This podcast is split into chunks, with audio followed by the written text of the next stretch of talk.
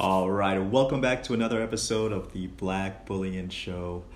Permit me to issue and control the money of a nation, and I care not who makes its laws. That's a quote by Mayer Amschel Rothschild, born in 1744, and he died in 1812. Well, little did Mayer know that nations would soon divorce themselves from the bimetallic and gold standard systems. This is, in effect, a great opportunity for those who are playing the intergenerational game. Meaning, while everyone is toiling around over here, uh, thinking they're acquiring an asset, you know, with their with their chosen fiat currency, which is actually a liability, we're over here stacking what has been considered real money for millennia. Uh, and we'll be doing that intergenerationally, or at least I will. um, and we'll get into the opposition to this thinking uh, very soon. But first, if you're new to this channel, please hit that big red subscribe button down below. Also, please hit the like button. Helps to get this economic evangelism out there to the masses to bring more people into precious metals. Okay, so uh, Jim Rickards has a new article out um, entitled Central Banks Driving Gold.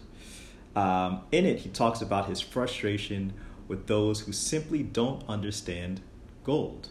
Um, and here's a quote from him uh, that I'll read uh, right now. The reason for this disparaging approach to gold are not difficult to concern to discern. Economic elites and academic economists control the central banks. The central banks control what we now consider money dollars, euros, yen, and other major currencies. Those who control the money supply can indirectly control economies and the destiny of nations simply by deciding when and how much to ease or tighten credit conditions and when to favor or disfavor certain types of lending. Again, this goes back to the Rothschild, Rothschild uh, quote that I mentioned earlier on.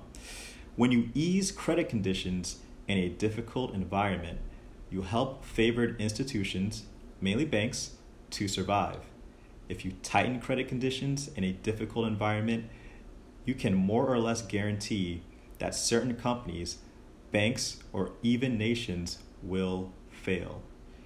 This power is based on money, and the money is controlled by central banks, primarily the Federal Reserve System.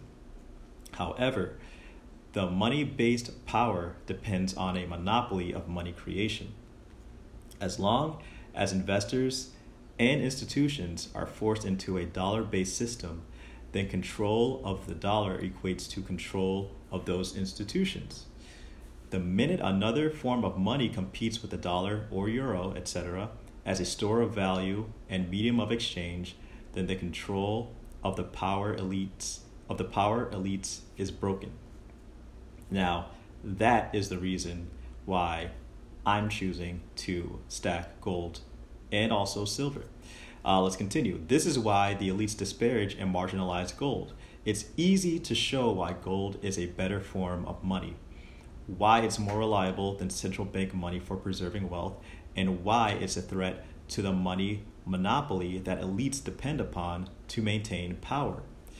Not only is gold a superior form of money, it's also not under the control of any central bank or group of individuals.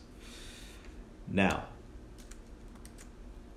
going back to Mayer's quote at the top of this video, Imagine you had a superior form of money that no one particularly cares about right now and has been used for millennia, while everyone is focused on acquiring paper in a system that has only existed since 1973. Uh, once you know uh, this almost 50 year experiment comes crashing to a halt, what will be the easiest, most expedient thing for central banks to do. Many have already stacked in the past gold or are continuing to stack gold right now. It seems like a no brainer to go back to a system that has been around for millennia and that they already have one foot on the platform on while they have another foot on the platform of, uh, of fiat currencies.